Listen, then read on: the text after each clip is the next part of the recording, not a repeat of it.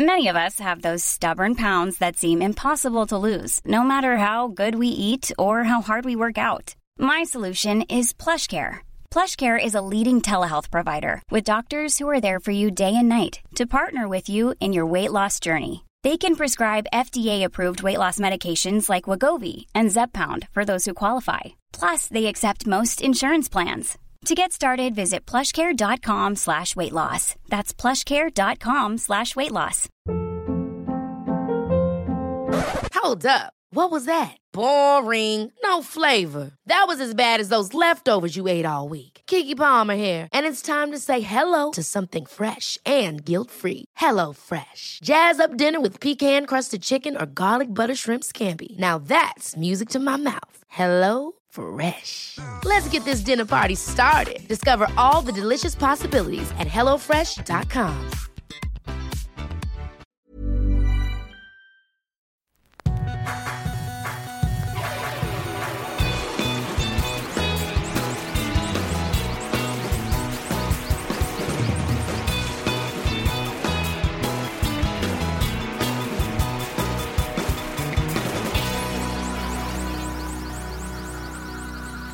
Bienvenidos a Dos Nombres Comunes, episodio 104. Hola. En esta semana se celebraron dos cosas. Creo que el público que nos escucha aquí en México está muy consciente que el día lunes fue día sueto por, por la revolución, Pero, ¿sabes qué día fue la revolución? el 20. Y sé que tú tienes una relación muy especial con la revolución mexicana porque fue tu bisabuelo. Somos, somos amigos íntimos. Francisco y Madero, que fue el líder de la revolución mexicana en 1910, y el que derrocó al entonces presidente Porfirio Díaz. Eh, ahí te va la conexión. Es real, pero ve la diferencia de épocas. Hay un don muy, muy, muy, muy ancestral que se llama Evaristo Madero, como mi hermano, ¿no? El que era amigo de Edison. El que era amigo de Tomás Alva Edison, exactamente. Pero bueno, ese señor obviamente tuvo papás y abuelos, así, pero no sé por qué empieza el, el árbol genealógico de los Madero ahí. No, no tengo esa respuesta. Si alguien la tiene, se les agradecería un mail a... Podcast arroba. Gracias. Bueno, este señor, en no sé qué año, o en no sé qué años, tuvo dos esposas. ¿Ok? ¿Al mismo tiempo? No. No sé si en esas épocas era legal la poligamia. Creo que no. Eh, ni hay por qué investigar, ¿no? No nos, no nos incumbe. Tuvo su primera esposa, ¿no? Que con esa esposa tuvo, no sé, voy a inventar, siete hijos. Su segunda esposa, no sé si se muere, su primera esposa no sé si se muere o se divorcia, se separa, no sé, se vuelve a casar con la esposa B. Tiene otros siete. Productivo. Muy.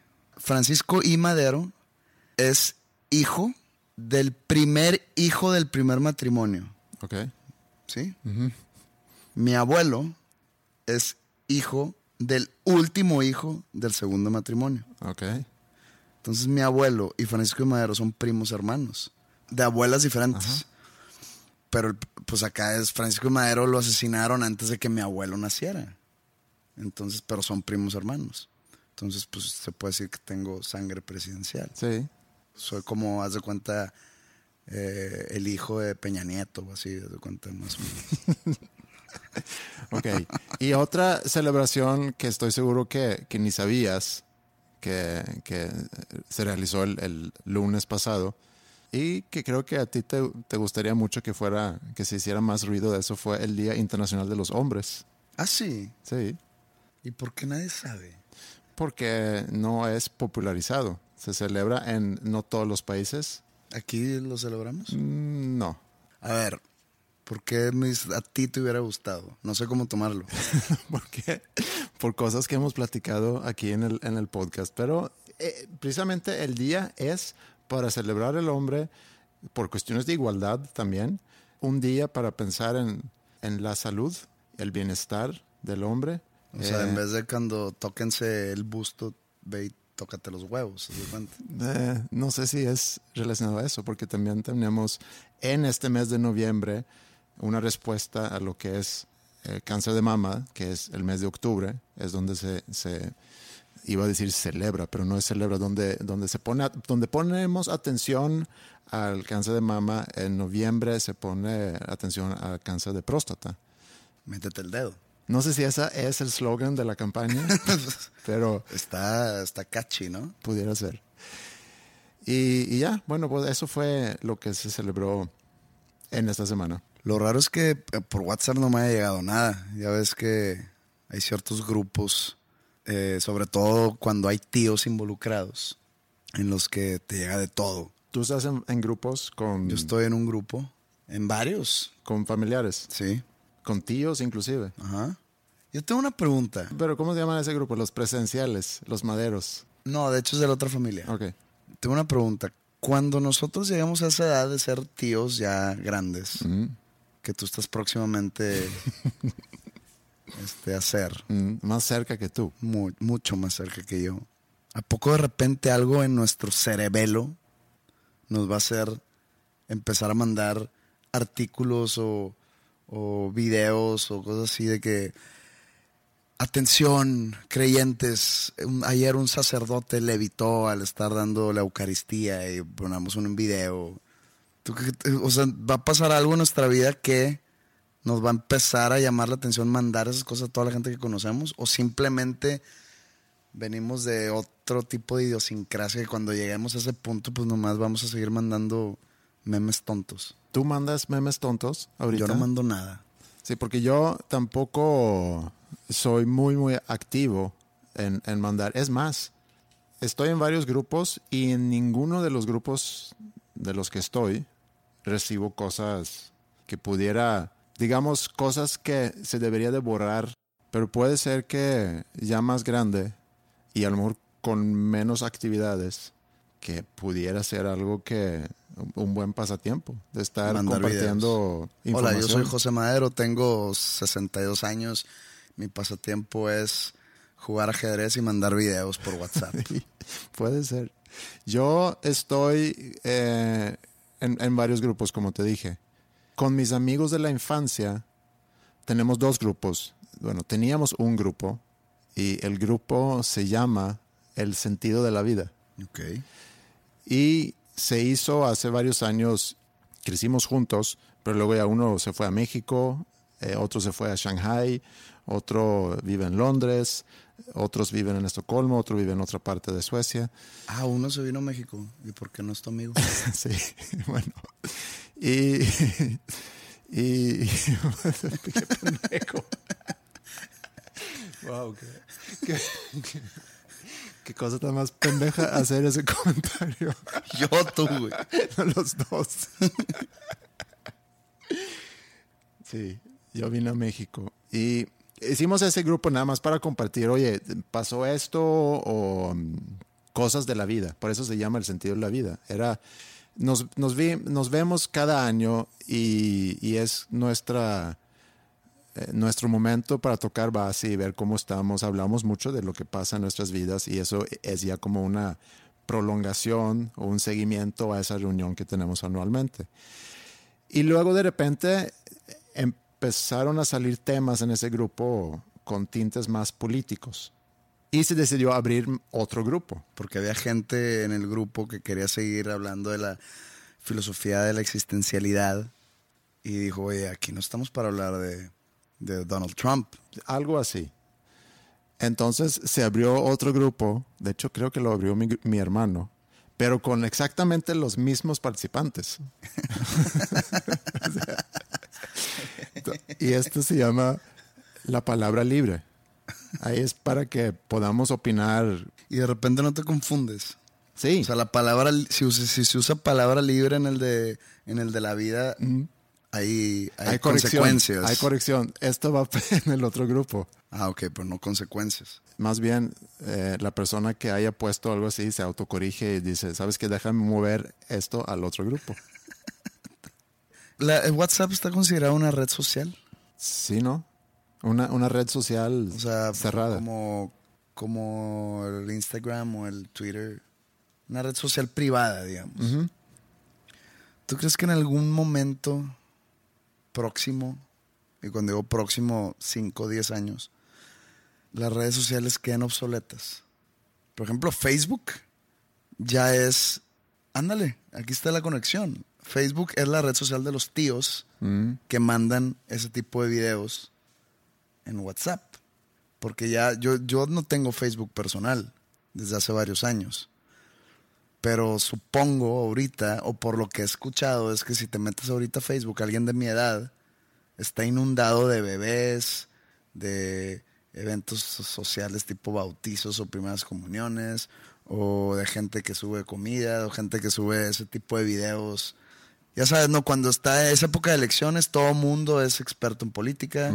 Eh, cuando sale una película como la de Bohemian Rhapsody, todo mundo es fan de Queen. Cuando sale la serie Luis Miguel, todo mundo fue fan de Luis Miguel desde chiquito. Eh, y suben videos, y suben historias, y suben cosas así que, pues muy de que, pues, güey, no, no sé cómo explicarte, porque no has sido parte de esa red de hace, hace rato. ¿Crees que Instagram y, bueno, Twitter ya pasó a un, como que a otro rol? Más, es más informático, para mí es más informático Sí. que social. Pero Instagram, pues en verdad te, te estás metiendo a ver la vida de alguien más. Mm. Creo que Facebook puede llegar a, a- a desaparecer en unos años. No creo, porque Facebook también encuentra unos roles nuevos. Facebook está entrando en una etapa más comercial Sí. que social. Pero no sé de las redes sociales. Eh, y si va a venir algo a sustituirlo. Porque sí siento que hemos llegado a un tope en otras áreas. Por ejemplo, la distribución de música y de entretenimiento. No veo que pueda haber algo después de Netflix, de Spotify y esas plataformas. Creo que ahí sí llegamos a un... Alguien decía lo mismo con el CD o con el iPod. De que, wow, eso es lo máximo. No, ahorita estás hablando de cómo consumimos, cómo se distribuye y cómo consumimos. Ya todo es on demand. Si vamos a unos años para atrás y cuando empieza eh, esa oferta de on demand, cuando tú puedes entrar en el portal de una televisión, en una, de, un canal de televisión y ver los programas a la hora que tú quieras, y luego ya al siguiente nivel que tienes una plataforma donde puedes ver un sinfín de películas y de series a la hora que tú quieras, pagando una membresía, pues ¿qué sigue después de eso?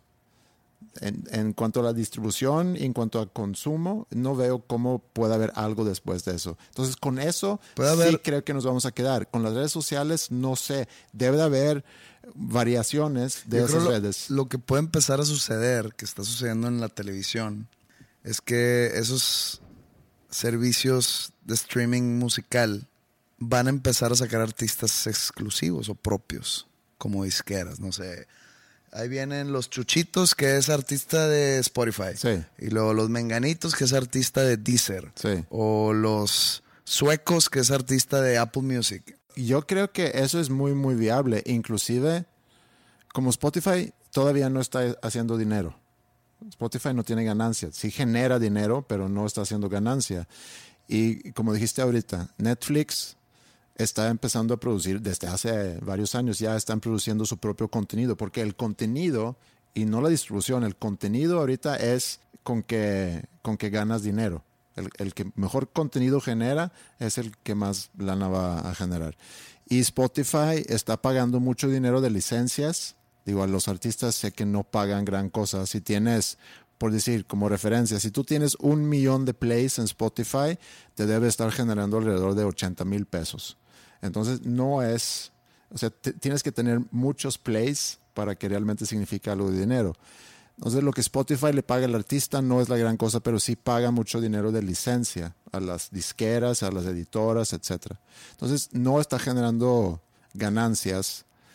Y una forma para empezar a hacerlo es hacer precisamente eso. Te vuelves en una disquera y empiezas a, a sacar tus propios artistas. Yo creo que eso lo vamos a ver dentro de pocos años. Artistas exclusivos de Spotify o de Deezer o de la plataforma que sea. Y entonces Spotify va a dejar de, no sé, de promover artistas que no sean de su catálogo. No necesariamente, porque sigues ofreciendo eso a los suscriptores, que, va, que todavía van a, a seguir generando un buen ingreso para la empresa. Pero a lo mejor para que tú puedas ser una empresa rentable, va a ser necesario que también tengas tus propios artistas. Oh, pero nos desviamos de la pregunta inicial. Sí. ¿Crees que la red social en sí llega a la obsolencia? ¿Crees que llegue en algún momento a ese punto donde ya Instagram sea algo pasado de moda? Sí, sí creo.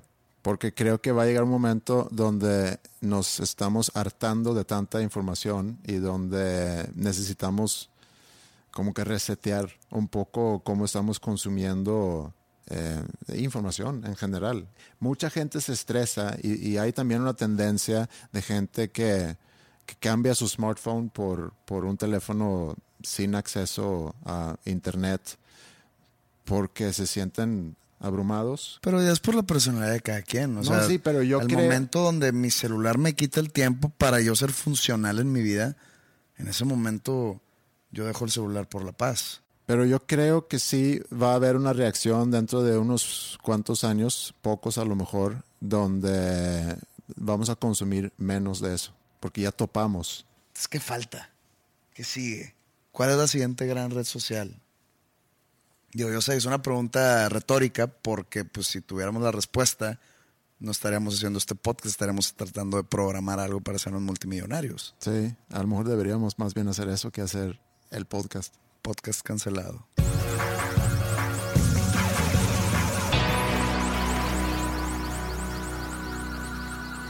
En la mañana leí un artículo, como uno hace cuando tienes que grabar podcast, te metes en Twitter y para ver si hay algún tema que vale la pena tocar en el podcast, Correcto, etcétera. correcto. Y encontré este artículo sobre la polarización eh, política en los Estados Unidos.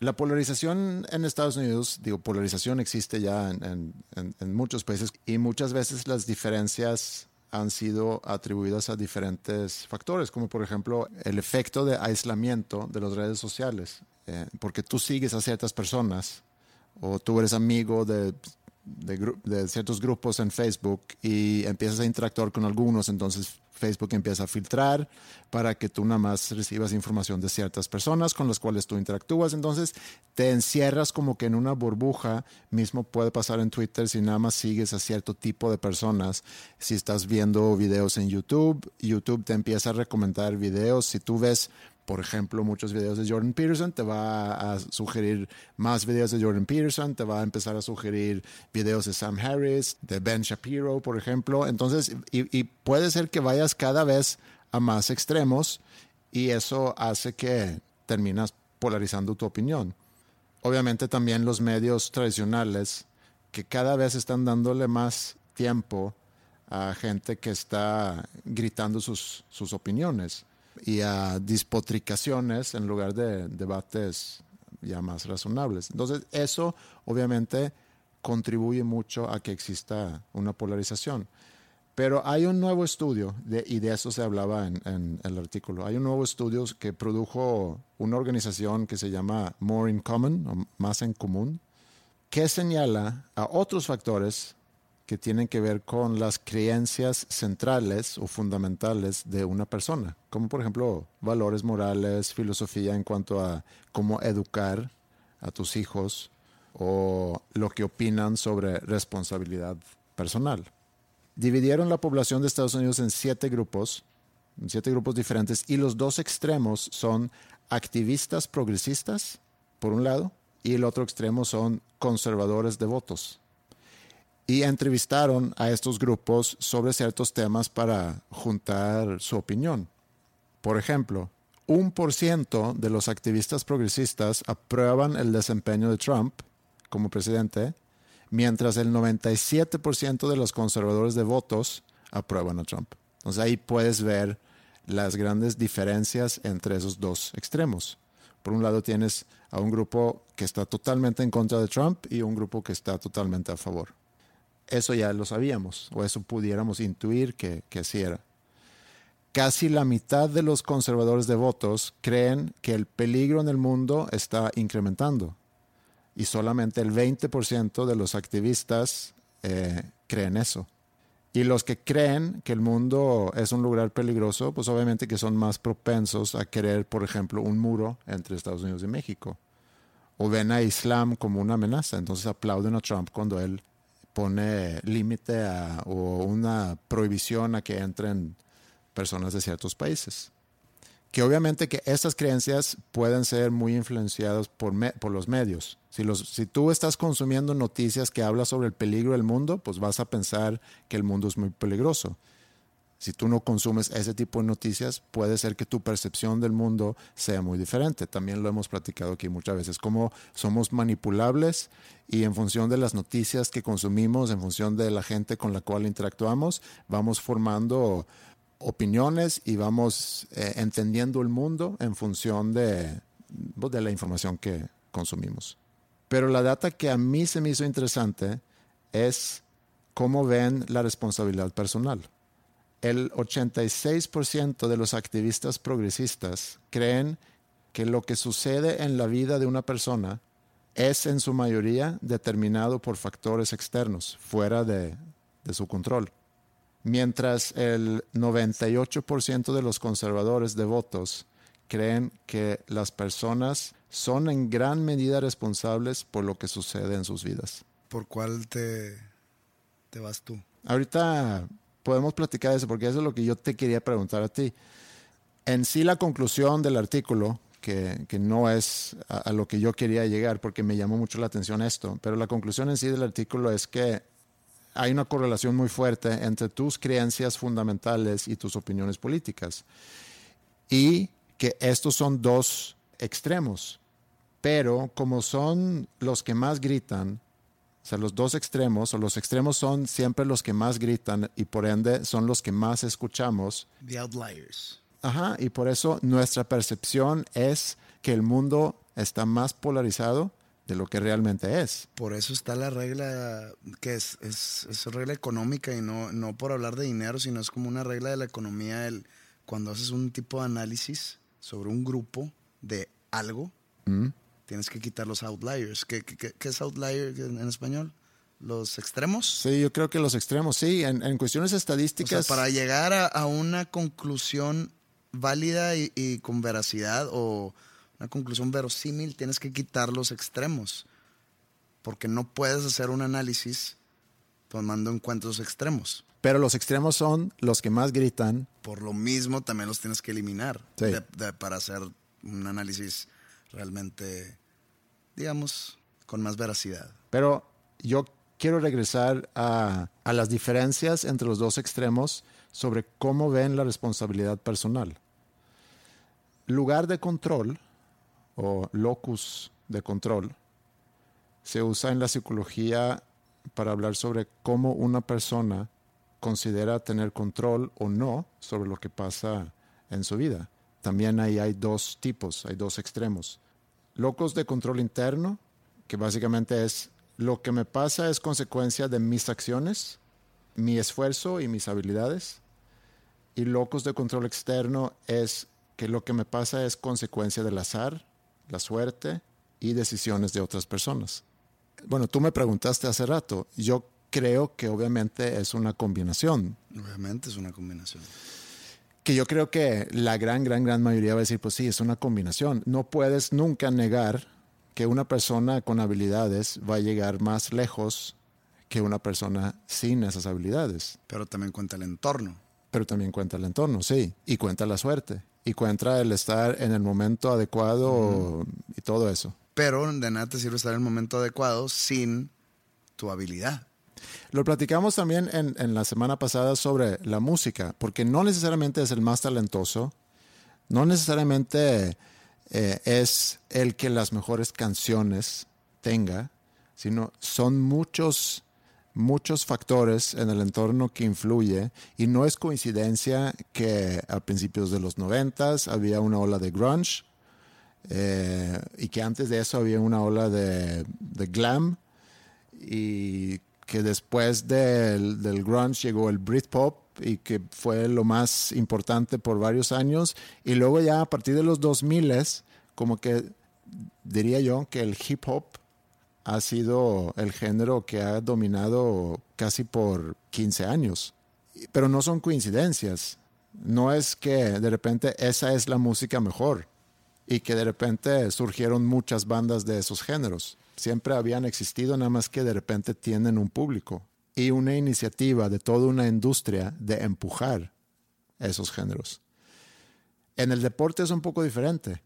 En el deporte es el que sí corre más rápido, es el que gana. El que sí brinca más lejos, es el que gana. Ah, estás hablando de, de, un deporte que tiene el fin individual de llegar primero a la meta. Pero hay deportes en equipo, hay deportes de estrategia, donde el ser el más rápido ayuda, pero no, no la característica principal para ganar no es, es el más rápido, tráetelo. Hay diferentes tipos de. Si hablas eh, estrictamente de atletismo, de 400 metros o 100 metros planos, ahí sí, pues el más rápido va a llegar. Pero en fútbol, pues nada te sirve un güey que es el más rápido si no tiene técnica para controlar el balón, este, si no tiene la disciplina ese, ese velocista para seguir una o sea, para seguir su rol dentro de una estrategia o en el fútbol americano para seguir un, receptor rápido, si no tiene la disciplina para seguir las rutas trazadas por su entrenador, pues no, no le va a servir a la, a la ofensiva. Yo creo que es distinto. Si, si usamos el ejemplo de la música para también, eh, no sé, hablar sobre el ámbito empresarial, pero el ejemplo de la música, pues yo creo que aplica para, para también para todos los demás. No puedes, no, no puedes estar toda la responsabilidad en ti o en el artista, porque no es cierto. Ahorita puede, yo puedo conocer al mejor guitarrista que hace las mejores canciones y que canta muchísimo más cabrón que todos. Si el entorno no es el ideal o él no crea un entorno, mm. no va a pasar nada. O sea, si Kurt Cobain tuviera 21 años ahorita mm. y en tres años más sale el Nevermind, exactamente como usted, imagínate que en el 91 no salió y saliera en el 2019, exactamente así. ¿Crees que, pasaría lo mismo? Es imposible decir. Es imposible saberlo. Pero yo creo que por la regla de la probabilidad diría que, que no. Era un momento ideal para que ese disco creara todo un género y toda una revolución de algo que ya estaba totalmente saturado y reciclado. Estaba ya la gente estaba harta de lo mismo. Llega, llega pues ese disco y revoluciona el rock. Creo que no volvería a pasar, o no que no volvería a pasar porque estamos borrando ese suceso. Creo que no pasaría ahorita porque ya pues la gente no consume el rock así. Es curioso que en, los últimos 20 años o 15 años realmente no hemos visto estas, porque todos los géneros o todas las modas en la música, y, yo quisiera ligarlo también a, a, cuestiones sociales, movimientos sociales, pero es chistoso o interesante o curioso que en los últimos 15 años no ha habido esas reacciones ante lo anterior que vimos, por ejemplo, como el punk fue respuesta a algo, como el glam fue respuesta al punk, como el grunge fue respuesta al glam, etcétera, ¿no? Y luego como que se ya se fue diluyendo. ¿Qué pudiera ser ahorita respuesta a la música que estamos consumiendo o que se está consumiendo ahorita?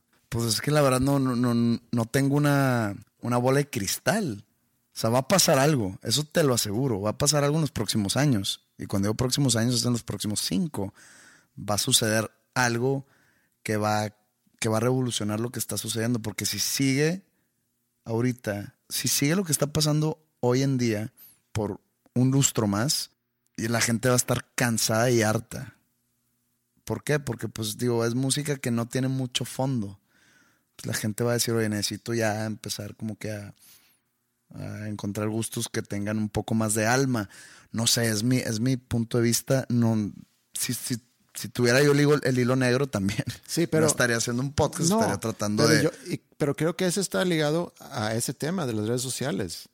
Que va a llegar un momento cuando existe ese hartazgo, ¿se dice, no? Ya me harté de lo superficial, ya necesito algo más profundo. Y, y, va a haber una reacción. Pero es que el, el, el grosso de la gente es superficial. La gente no quiere pensar, y no estoy diciendo que estén tontos, sino ya tienen muchos problemas en la vida, mm. porque la vida es igual a problemas, seamos sinceros. Para todavía tener que pensar y tenerle que meter coco para escuchar música, por eso, por eso la gente es más fácil atraída a la música que nomás está ahí y dice, ah, con madre, voy a mover el cuerpo y me vale más lo que diga. Obviamente hay, para, hay, público para todo. Sí, pero regresando a eso de locos de control o factores externos o factores internos, en tu caso, ¿a qué le atribuyes el éxito que tú has tenido en tu carrera? Pues creo que se mencionó en el, podcast anterior. Fue una, una combinación de el momento ideal, en el lugar ideal y el producto que ofrecíamos ideal. Sí, pero, sí, pero eso fue lo que a lo mejor disparó. Pero ya, ya pasaron 20 años y aquí sigues. Tienes que seguir con la filosofía de trabajo, digamos, la cual te llevó ahí.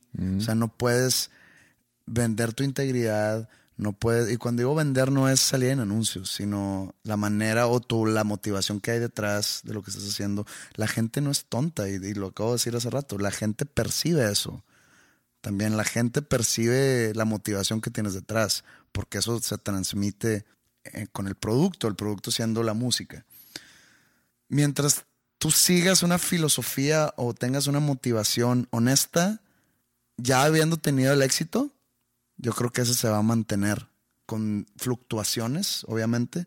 Va a haber altos, va a haber bajos, pero te vas a mantener mientras tu motivación sea honesta y tu integridad y tu filosofía sea la correcta para ti. A mí se me hace interesante el tema porque lo más fácil que uno puede hacer en la vida es culpar a, tu entorno. Es lo más fácil, es lo más tonto. E inclusive hay muchos que, culpan o que atribuyen su éxito al, entorno y no toman mérito o no ven que porque hiciste un buen trabajo, porque te preparaste, porque trabajaste horas largas, lograste eso.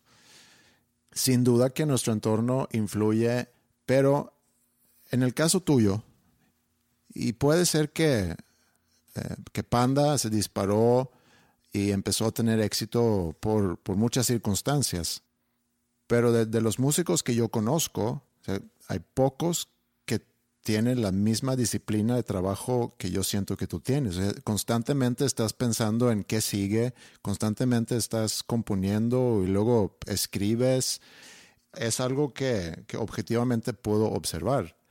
Y creo que puede ser muy difícil porque un artista puede tener la personalidad de solamente crear y no ver por el lado del negocio y deja eso en manos de alguien más. Y ahí es entonces donde los factores externos influyen mucho en tu, en tu trabajo. Porque si tú nada más te dedicas a crear y dejas en manos tu carrera profesional a otra persona, pues puede pasar cualquier cosa. Puede ser que tengas mucho éxito, puede ser que no pasa nada. Pero si tú tratas de tener las riendas en sí de tu carrera, inclusive puedes escoger mejor con quienes debes estar trabajando, empujar a esas personas para que sucedan cosas y constantemente estar trabajando hacia una evolución de tu, de tu carrera. Yo creo que una solamente no puede con todo eso. O una sola persona no puede con todo eso. Está la, el arte de la delegación, el delegar responsabilidades. Si lo haces de, la, de manera, digamos, inteligente, puedes, ah, puedes llegar muy lejos. Porque si tú también estás eh, tomando esas responsabilidades que en vez de delegarlas, te queda poco tiempo para crear. Un artista necesita ser creativo, necesita crear y crear y crear. Si no, si es, si nada más está viendo eh, patrocinios o eh, cerrar giras, o pues te haces en un empresario y dejas de ser el artista. Y tú quieres ser, quieres vestirte de todos los disfraces y al final no, no traes ningún disfraz puesto. Entonces, hay que aprender a delegar, hay que aprender a ser disciplinado y a tomar tu rol dentro de esto, o sea, dentro de tu trabajo. ¿Cuál es tu rol? No, pues yo, digamos, diseño lo que se va a vender. Bueno, toma tu rol de diseñador. Y, si tienes chance de delegar cosas, porque luego no vas a acabar, si tú eres un tipo de jefe o gerente, delega inteligentemente para llevar a cabo ese rol tuyo. Creo que es eso. Y es, pues sí, no sé de dónde sale la disciplina, pero en mi caso, pero pues yo necesito estar creando y necesito estar pensando qué va a suceder por lo que te decía, o sea, en esta industria es todo a largo plazo. Todo es a largo plazo. No puedo, no es diferente a la pintura. Si yo pinto un cuadro, en dos días puede estar ese cuadro en una exposición. Si yo escribo una canción, para que esa canción le llegue al público, pasa un año, porque es un proceso tanto creativo como de producción, como burocrático, como es, por eso hay que pensar muy futuramente. Pero entre esas dos, ¿cuál crees tú es el más importante? Si tuvieses que escoger entre lo interno y lo externo. Pues es una, una combinación. Si me quitas la respuesta a la combinación, creo que es lo interno.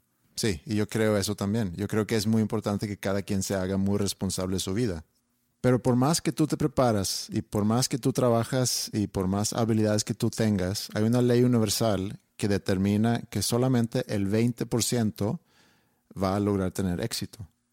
La ley universal de Pareto. Creo que menos, ¿no? Depende en qué, en qué área. En la música es bastante menos. Pero, ¿qué sabemos de Pareto?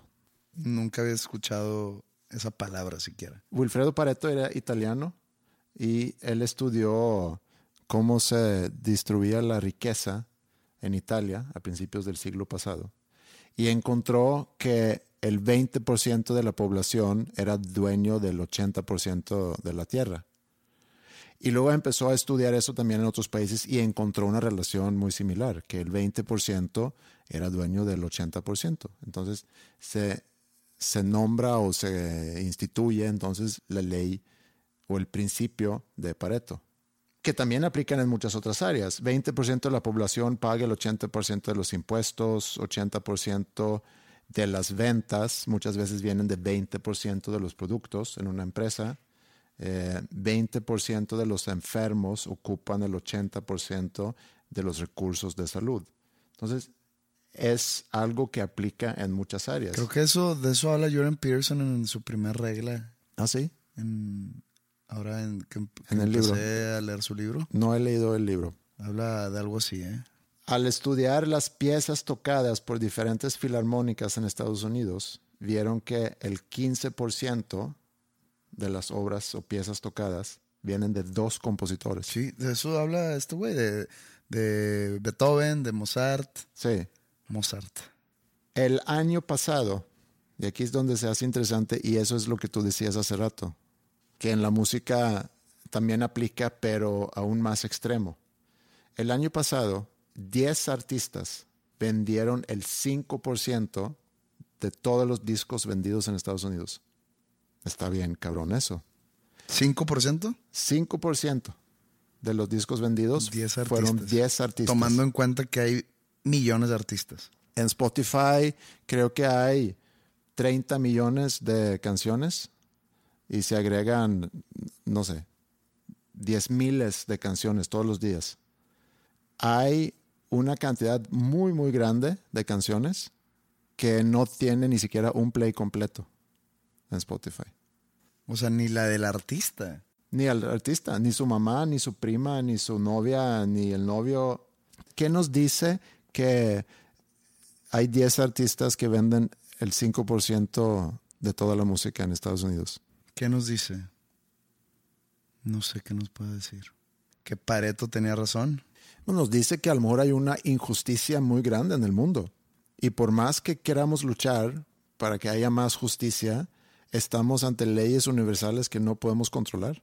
Por algo son leyes.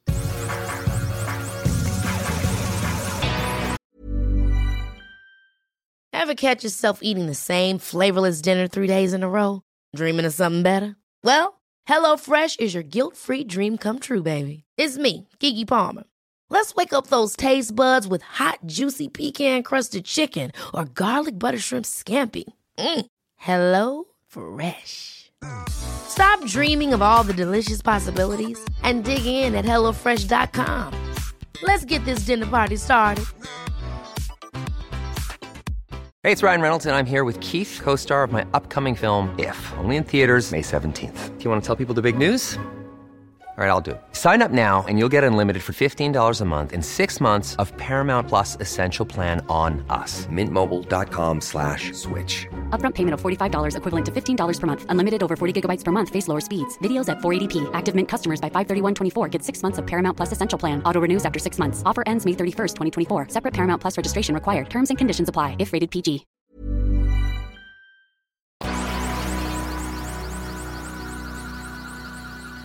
Últimamente he estado consumiendo muchas entrevistas. Digo, pueden ser eh, músicos, artistas o pueden ser eh, científicos. Y obviamente que hay de todo tipo de entrevistas. A mí me gustan más las entrevistas profundas, donde se convierte más en una conversación, como las entrevistas que yo hacía en Habitat. Y también de repente veo entrevistas donde es muy obvio que el entrevistador nada más está buscando una nota. Hay entrevistas donde el entrevistado también se molesta y abandona la entrevista, como por ejemplo lo hizo Arjona en la entrevista que hizo con Camilo Egaña en CNN y lo comentamos en su momento, porque Sí. me acuerdo que tú inclusive publicaste algo en Facebook sobre eso. Y, y podemos escuchar un pedacito de esa entrevista para los que no, eh, no la escucharon. Oye, ¿conoces a Iván Gallo? ¿Sabes quién es Iván Gallo? Iván Gallo es un escritor, ensayista colombiano que tra- eh, he leído una cosa de él en lasdosorillas.com, es un site muy bien hecho, pero te quiere mal. Dice, a primera vista Arjona podría tratarse de un revolucionario. Pero espérame un segundo, vamos a hablar de una cosa, y esto te lo digo con todo respeto. Con todo respeto, antes de que termines de hablar del señor Gallo, que no lo conozco. Vos recopilaste más cosas de lo mal que hablaron de mí que escuchar mi disco me parece un pecado. No. Y te baja un poquito de la nube donde estaba, porque Es yo pensé que- eras un comunicador es que bien hay- es que la intencionado. gente habla demasiadas si vos cosas de recopilaste, si vos recopilaste las cosas malas que hablan de mí y no escuchaste mi disco, yo creo que esto no tendríamos que suspender esta entrevista, me voy para otro lado donde me No, quédate, por favor, que nos quedan No, 20 no, te lo digo, te lo digo en serio, pero No, me no, parece- pero es que el disco me llegó ahora. me parece de muy mal gusto. Y lo que este Camilo hizo en esa entrevista fue que indagó mucho o le preguntó mucho a Arjona de que por qué causa tanta polémica. ¿Por qué es que hay quienes te quieren tanto y hay quienes te tiran tanto odio? O sí, inclusive eh, hay artistas que han escrito canciones burlándose de las canciones de Arjona. Tú en aquel momento defendiste a Arjona. Al ver la entrevista, yo opino lo mismo y estoy muy de acuerdo con él. Quien se dedica tanto tiempo a, buscar lo malo de alguien, pues es un idiota. Y eso es lo que él también dice en la entrevista. Dedica mejor tu tiempo a escuchar cosas que te gustan, a leer cosas que te gustan, a ver películas que te gustan, en lugar de gastar tu energía en, en nada más criticar a lo que no te gusta. Y digo, estoy muy de acuerdo con eso. Y, y puedo entender a Camilo en la entrevista, porque creo que es un tema interesante cuando estás con alguien que genera tanta polémica. Yo no estoy de acuerdo cómo ese señor, Camilo, Camilo Vegano. es que fue, lo vi hace mucho y ya se, me olvidó. Sí, fue hace un año. Eh, feria. ¿Cómo llevó a cabo su entrevista? Al parecer, Arjona no, no sabía que iba a tomar ese rumbo. Porque Arjona creo que estaba ahí promoviendo ¿Su disco? su disco Que Cam- nuevo. Que, Camilo no había escuchado. Que también eso se me hizo una falta de respeto. Mm. Que sí, que, que le dice, no he escuchado tu disco. De que, "Ah, pues aquí vine a hablar de, de ese disco. Si a Arjona le dicen, oye, vas a ir con Camilo porque quiere hacerte un especial sobre la polémica que causas, y Arjona se para a la mitad, ahí es de que, ok, pues Arjona se culió. O no tuvo nada que decir, o le dio miedo, o se enojó y estuvo mal. Pero pues no era así. Se le iba a hablar sobre su disco y se enfocan totalmente en otra cosa. Y cuando le dice a Arjona, pues yo vine, yo vine a hablar de mi disco y el señor le dice, es que no lo he escuchado. Eso es una falta de respeto, creo yo, al- hacia el artista o incluso hacia la profesión del periodista. Y pues Arjona no tiene por qué escuchar esas cosas. Cuando Arjona dice, "Pues, quiero hablar de, de, de a lo que vine, y empieza, no, pero es que dime, ¿por qué causas eh, que la gente te odie? Vamos a hablar de eso. Y pues yo lo entiendo. Y yo aplaudo que se haya parado. Y, y incluso no sé, el- e- es un medio fuerte, CNN. Sí. Entonces, haber hecho eso en ese, en ese escenario o en ese spotlight, yo se lo aplaudo. Es un decir, yo no te necesito. Ujú, exactamente. Y tampoco ponerse el de que tú me necesitas a mí, no, no va por ahí. Sí. Es nomás, yo no te necesito, no tengo por qué estar aquí. Sí, yo estoy muy de acuerdo con eso. Y eh, no es una música que yo consumo, entonces no puedo hablar sobre él, sobre su música, sobre sus letras. No tienes que aclarar cada vez No, no, no, pero... que no, eres, eh, porque o sea, estás como que aclarando mucho que no eres fan de Arjona cuando no necesitas aclararlo. Lo digo porque no puedo yo omitir una opinión. No, pero es una opinión. No estamos No, no, este, pero- juzgando a Arjona. Estamos No, hablando sobre la, la entrevista. Mira, ahí te va. Me da, me da mucha risa que hay un, hay un entrevistador o un reportero, un periodista, periodista, creo que se le puede llamar, eh, en Guadalajara, ¿Mm? Que creo que es muy respetado, ¿no? En la comunidad rock o en la comunidad musical de Guadalajara. Y ya me ha entrevistado unas cuatro veces o más. Y siempre son buenas entrevistas, ¿eh? O sea, sí, sí me resaltan sobre las demás porque sí llega estudiado, sí llega con la información de vida. Oye, si yo estoy ahí para promover ya sea un show o un disco, ese disco ya lo escuchó. Si voy por un show, sabe de mi carrera, puede tocar temas. O sea, no es nomás, ¿y qué colaboraciones traen? No, O sea, sí se metió y sí estudió. Pero lo que a mí me, me causa mucha... Aparte me cae muy bien él, es muy ameno. Es medio mamonzón, pero es muy ameno. Pero a mí me da risa que siempre que me entrevista, siempre, llegas de cuenta hablando sobre, no, fíjate que me llamó mucho la atención esta, esta línea de esta canción, este, y, sabe mucho de mi carrera, pero siempre dice, pero no soy fan, ¿eh? No, no, o sea, no creas que soy fan. Siempre me quiere dejar en claro que no es mi fan, pero como que lo quiere dejar on the record. Sí, que- también es irrelevante. Es irrelevante, Sí, porque se supone que es algo, digamos, objetivo la nota. sí. Pero eh, esos, esos comentarios que siempre me dice, nunca los traslada a la nota en sí. O sea, nunca publica el de que yo no soy fan de, pero Publica por escrito. publica por escrito. Ok, no son Eh, entrevistas que en radio. Creo que también, no, no, no, creo que es por escrito. Mm. Entonces yo estoy esperando a que me vuelva a hacer otra entrevista y que me lo vuelva a decir para decirle esto, de que cuál es tu necesidad de ratificarme y creo que a ti mismo que no eres mi fan. Mm. No, no, no es necesario. Probablemente si yo diera entrevistas a puros fans míos, tendría que dos entrevistas al año.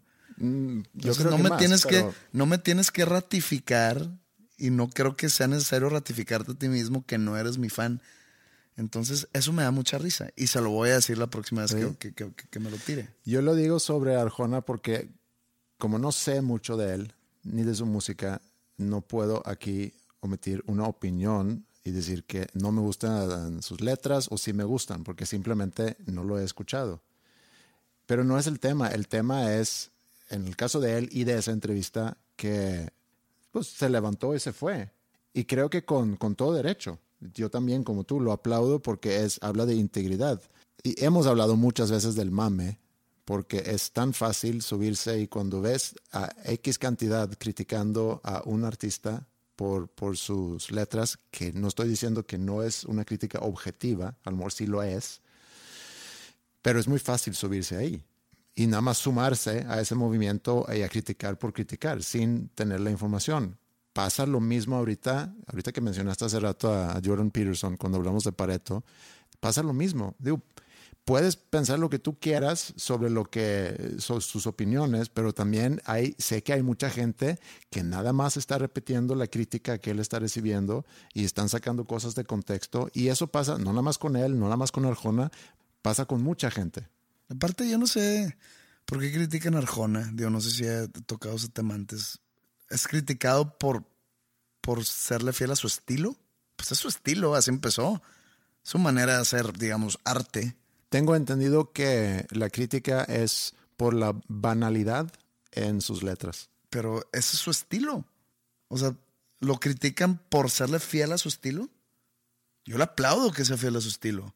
Ese estilo puede gustar o no gustar, Pero ya hacer todo un movimiento de crítica por serle fiel a su estilo. o sea, No, pero no es por ser fiel a su estilo. Pues sí, porque pues saca, sigue sacando cosas así. Que pues está bien si no le gusta a la gente, pero ya de que criticar ese estilo, pues, pues nada más no lo escuches, ¿no? Sí, a final de cuentas es, es música y te puede gustar o no. Puede gustar o no sus letras. Digo, cada quien. Entonces de repente me topo con entrevistas donde pasan esas cosas y por diversión las veo. Que el entrevistado se enoja y se para y se va. También hay entrevistas que pueden llegar a golpes. Por ejemplo, hubo una entrevista no hace mucho con un, creo que es actor mexicano. Tampoco ubico muy bien a esta persona, Eduardo Yáñez. Ok, ya, ya sé cuál, cuál dices. eh, que en una alfombra roja le soltó una, una bofetada a quien lo estaba entrevistando. Podemos escuchar un pedacito también de eso. Si estás tan preocupado por mi hijo, tú mándale el dinero, güey, o tú ve y dile. Es que no estamos preocupados por tu hijo, estamos preocupados por, oye, la gente es la que está preocupada. Mi trabajo es ser el vínculo. Ahora, eso es mierda. Eso lo dicen ustedes para que la gente se meta en lo que no les importa. Pero el preocupado eres tú, brother. Ve tú y tú dile lo que le tengas que decir. Bueno, nada más de recordar, la prensa somos el vínculo entre el... El puro culo, tú no eres el vínculo de nada, brother. ¿Eh? Y ya no me falta respeto. No te hace falta en ningún momento. Madre. ¿A ti te ha tocado alguna vez estar cerca de soltarle una bofetada a alguien que te entrevista? Nah. No, porque es lo que esperan. ¿Pero has sentido la provocación? Sí he sentido provocación, pero eh, yo como que lo tomo por un lado más de humor. Por ejemplo, esto no fue una entrevista en sí, pero ¿te acuerdas el suceso de la firma de autógrafos, no? Sí me acuerdo. Sí, te acuerdas. Al día siguiente yo tuve una firma de autógrafos en la misma Ciudad de México, pero en otro, en otro lugar. Y pues estaba eferveciendo con todo pues, lo del un, un día anterior, ¿no? Y por causa de lo sucedido, estaba atascada de medios esa firma, como que estaban esperando que yo volviera a hacer algo así, o querían entrevistarme por lo sucedido un día antes. Mientras se llevaba a cabo la firma, a mi lado izquierdo y a meros, ¿qué te digo? Cinco u ocho metros, había como que un, un convoy, o no sé si se le puede llamar así, de, de- del programa Ventaneando, ¿no? El productor, el camarógrafo y el entrevistador, y pone tú uno ahí de iluminación. Y el entrevistador o el reportero tenía el micrófono en la mano y como que me estaba provocando mientras yo firmaba. Pepe, Pepe, algo que le quieras decir a tu público que, ah, o, a la, o a la audiencia mexicana que te está, te está odiando, te está tirando pues mucha mierda, algo que le quieras decir. Y pues obviamente yo estaba firmando en ese, en ese instante y no, lo- no lo estaba pelando, no lo volteaba ni a ver. Te estás comportando como un patán. Eso eres, Pepe, eres un patán. Me gritaba patán y me, y me- me- me extendía la mano con el micrófono para que yo dijera algo. Sí. Y yo no, no decía nada, no decía nada. Y seguía. Ah, entonces al parecer sí eres un patán. Aquí veamos al patán del rock. Y seguía y seguía hasta que yo me empecé a reír. Y no me ganché, pero lo volteé a ver. Le dije, ¿sabes qué, güey? Creo que sí soy un patán. Y ahí pues, me jalaba mi manera del otro lado. No te ganches. No sé si, si me, se, se me filmó diciendo que sí, yo era un patán o algo así, pero yo lo estaba diciendo con humor, con Sí. tono. Total, ya después de 15, 20 minutos el tipo se rindió y se fue. Obviamente no iba yo a recurrir a la violencia, obviamente no lo tomé personal. Él está haciendo su trabajo.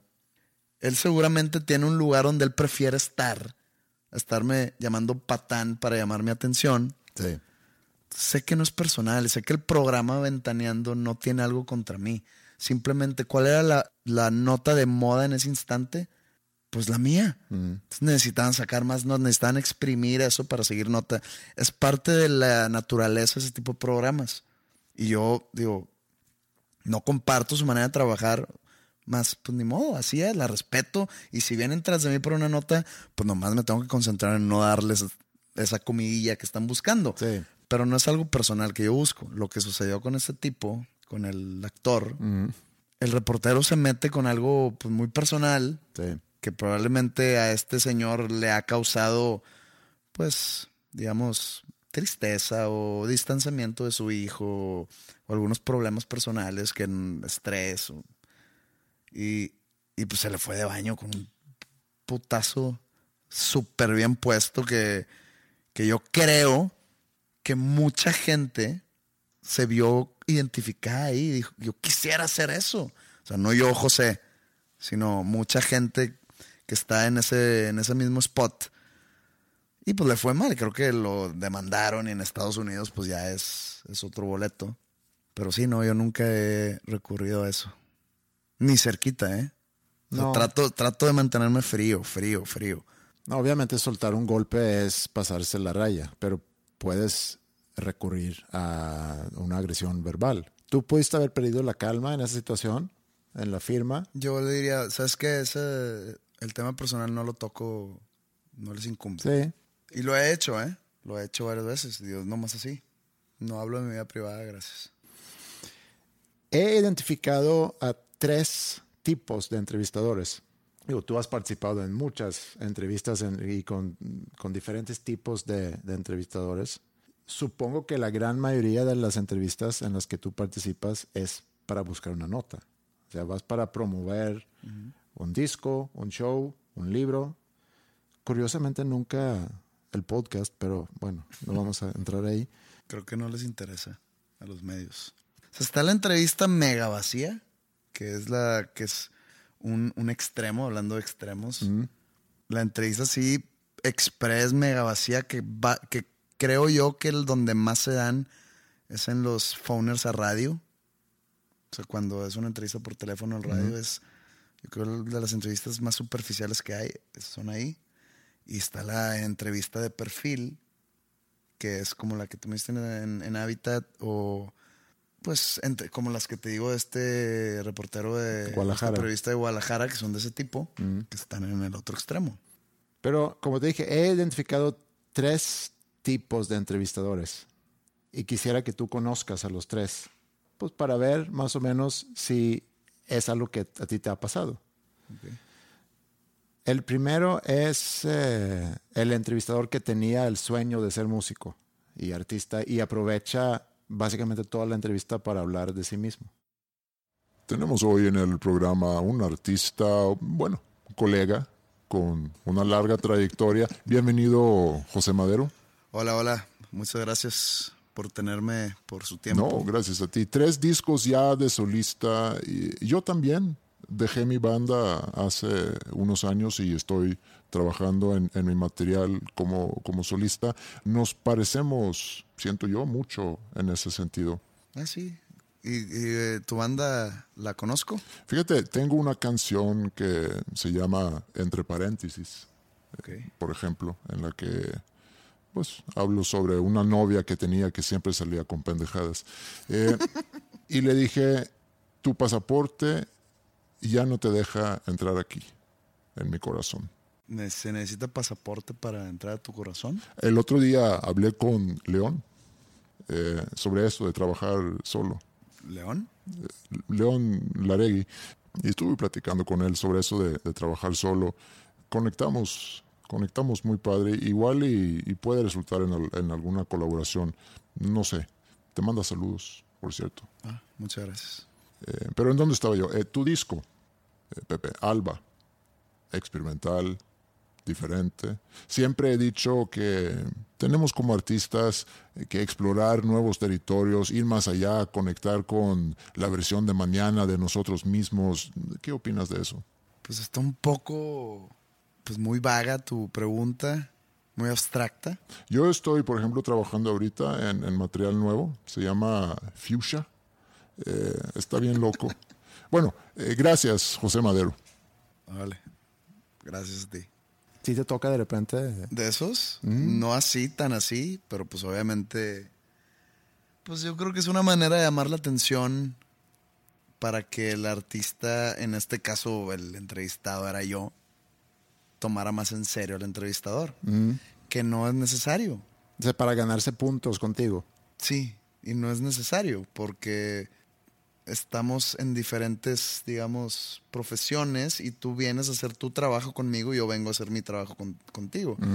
Yo tomo en serio a esa persona por el simple hecho de que está ahí haciendo su trabajo, así como yo creo que me toman en serio porque están ahí haciendo el suyo.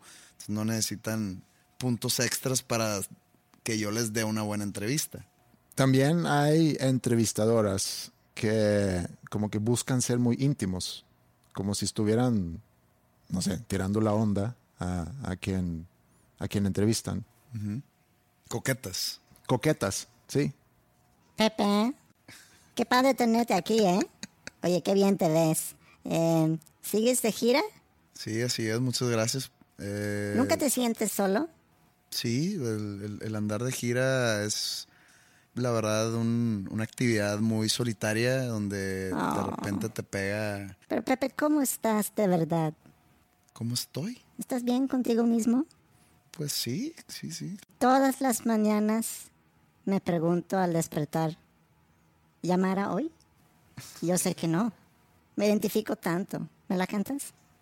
Ah, no, fíjate, aquí vengo yo a, a platicar, no a, no a cantar. Oye, ¿te quedas, de, ahorita que andas aquí en la ciudad, te quedas donde siempre? Mm, no, de ¿Te hecho, acuerdas cuando nos vimos en el lobby? No. Yo lo sé disculpa. que algún día volverás. Entonces cambiaré mi disciplina.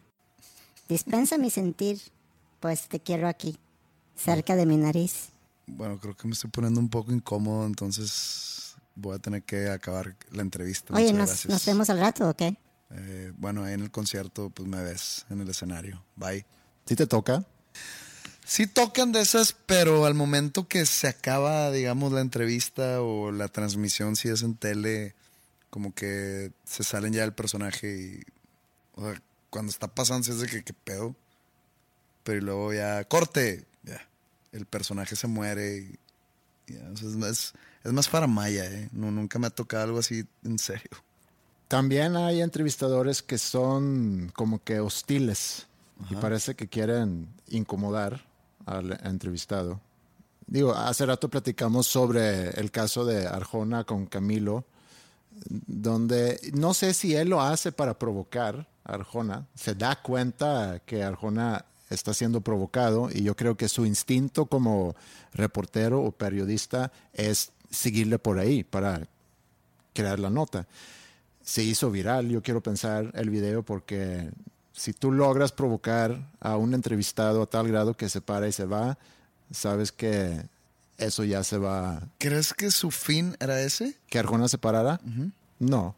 ¿Crees que se acabó el programa y este señor dijo, ah, con madre? Creo que sintió dos cosas. Por un lado, con madre y la preocupación de cómo me voy a ver yo. Porque si el público empieza a simpatizar con Arjona en esa entrevista, pues el perdedor es Camilo. Pero si el público empieza a no simpatizar con Camilo. Yo, bueno, No. yo, yo sé a lo que vas, yo sé a lo que vas, tienes razón. Pero no es una competencia de ver quién gana. Es una entrevista, es una entrevista. Es una plática, hacerle preguntas a alguien de interés público. No es una competencia, no, no, no, no es un debate. Como periodista, reportero, supongo que estás buscando una hay buena nota. diferentes tipos de reporteros y hay diferentes tipos de programas y hay diferentes tipos de medios. El medio, el CNN, creo yo que no es, no aprobó eso. Estoy pensando, ¿no? Yo quiero pensar que el entrevistador, en este caso, Camilo, eh, quiso darle un twist a la entrevista y no ser el típico entrevistador platicando sobre el disco y demás. Quiso meterse en otro tema y esperaba seguramente que Arjona se iba a abrir y que iban a poder tocar ese tema con eh, sensatez. Eso hubiera sido algo muy interesante de perdido para mí, pero para llegar a eso, el Camilo debió haberle, o, el equipo de producción del programa de- debió haber hablado con la gente de Arjona. Decir, oigan, se va a tocar este tema, ¿tienen algún inconveniente? Y al, al Arjona saber eso, decir, bueno, pues puede ser algo. Si a mí me habla Adela Micha, o, o Loret de Mola, o Víctor Trujillo, que es broso, y me dicen, oye, puedes venir al programa, el, el- el tema es la polémica que causas tú en el público o en la audiencia. Ok, sí, va. Eh, eh, ¿Qué temas quieres tratar? Quiero tratar esto, lo otro, X, Y. Yo sé que es un entrevistador inteligente, sensato, profundo. Entonces yo voy y me siento me siento seguro en ese programa y sé que, que la conversación va a estar muy interesante, porque nadie aborda esos temas conmigo con, digamos, con esa sensatez, como dices. Si me hablan, oye, que este tal eh, locutor de tal estación de radio quiere hablar, pues no, porque es, es- es un ambiente más informal, es un ambiente más de desmadre que, que probablemente no me interese Sí. yo creo que el error del señor este es no haber rebotado o no haber vendido la idea de la entrevista que iba por ahí, que hubiera sido algo muy interesante de ver. Fue un golpe bajo y no pudo haber sido un golpe bajo. Bueno, a ver si el que sigue eh, suelta golpes bajos. José Madero, cantautor, punk, rock, pop, baladas. Como que no se sabe bien cuál es tu estilo. ¿Se te hace difícil definir un estilo? No siento la responsabilidad de tener un estilo definido. También escribes libros, también para adultos, para niños, escribes de miedo, escribes sobre tu vida, etcétera, etcétera. También ahí es un poco difícil entender cuál es tu estilo, José Madero. También en la escritura, dices tú, pues hay diferentes tipos de libros, no ficción, ficción. En dentro de la ficción, pues está la novela de adultos, cuentos para niños. Tienes también un podcast, eh, supongo que también te ves como comunicador. eh, tienes mucho que decir. Sí. No tienes miedo. Afortunadamente tengo mucho que decir, eso creo que me da una, un espectro muy amplio. No sobre- tienes miedo que la gente se vaya a hartar de ti. Eso es a lo que, a lo que voy, José. No, ¿tú estás harto de mí? Yo simplemente vengo aquí para hacerte una entrevista. Objetivamente, no soy admirador de, de lo que tú haces, pero... Pero algo te motivó a venir. Y estoy haciendo mi trabajo. Es- mm, vienes meramente de manera obligatoria. Te critican, Pepe. Eh, dicen que eres mamón, un pasado de lanza. Eh, ¿Qué opinas de eso? Pues la verdad, me gusta que se hayan creado un personaje alrededor mío.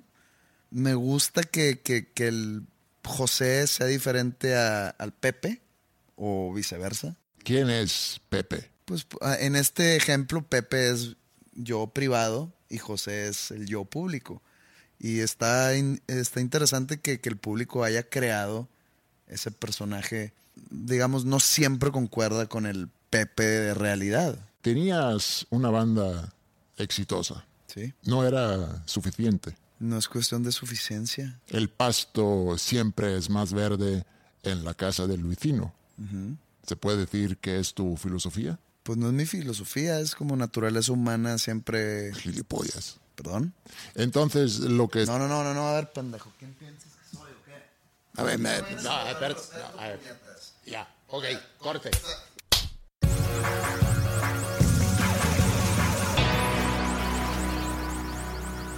Querido público, esto ha sido el episodio 104 de Dos Nombres Comunes. ¿Cómo podemos resumir? Mucha polarización, mucho extremismo y mucha gilipollez. ¿Mm? ¿Nadie te ofendió? No. No, yo no me ofendo. Muy bien. Este fin de semana hay shows de Jumbo en el Foro M, que ya no se llama Foro M, se llama Foro, Foro Didi. Foro Didi. Presentan su disco acústico. Sé que para el show de hoy viernes ya no hay boletos. Sé que puede haber boletos para el sábado. Entonces, si no tienes nada que hacer sábado y si andas en Monterrey, ¿por qué no darte una vuelta? Creo que puede ser un show muy bueno. De hecho, hay una canción en el disco, porque el disco son canciones de, de su carrera. Hay una canción en el disco que a mí se me pegó mucho, que es la que hacen con Alicia Villarreal. Eh, La canción es de Alicia Villarreal, Es del límite. donde ella cantaba, ¿no? Sí. No sé si la había escuchado antes, me gustó mucho y me gustó mucho la versión. Es más, podemos terminar con esa canción. Es una cumbia, Sí, es una canción icónica de ese género. muy bien.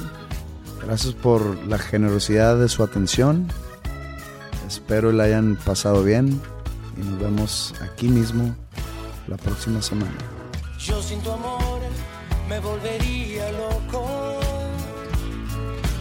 Yo sin tu amor me pasaría solo platicándole al viento, solo extrañando tus besos, solo recordando tus tiempos, si me faltara tu amor.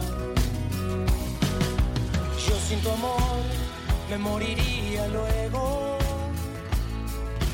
Yo sin tu amor me faltaría más de la mitad de mi cuerpo, más de la mitad de mis sueños, más de la mitad que no tengo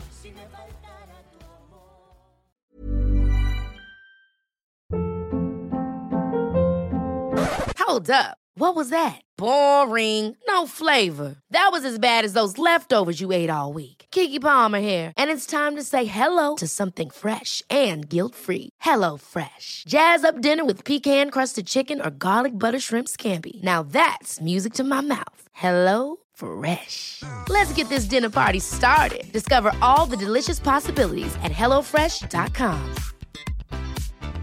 If you thought the only way to get a more defined jawline with natural looking results was through surgery, think again. Juvederm Volux XC is a non surgical injectable gel filler that improves moderate to severe loss of jawline definition and can help you achieve natural looking results with little downtime. Even better, this improved definition lasts up to one year with optimal treatment. No maintenance required. Improve jawline definition for a smooth, sculpted look with Juvederm Volux XC. For important safety information and to find a licensed specialist, visit juvederm.com. That's J U V E D E R M.com. Not for people with severe allergic reactions, allergies to lidocaine, or the proteins used in Juvederm. Common side effects include injection site redness, swelling, pain, tenderness, firmness, lumps, bumps, bruising, discoloration, or itching. There's a risk of unintentional injection into a blood vessel, which can cause vision abnormalities, blindness, stroke, temporary scabs, or scarring. Talk to a licensed specialist to find out if it's right for you.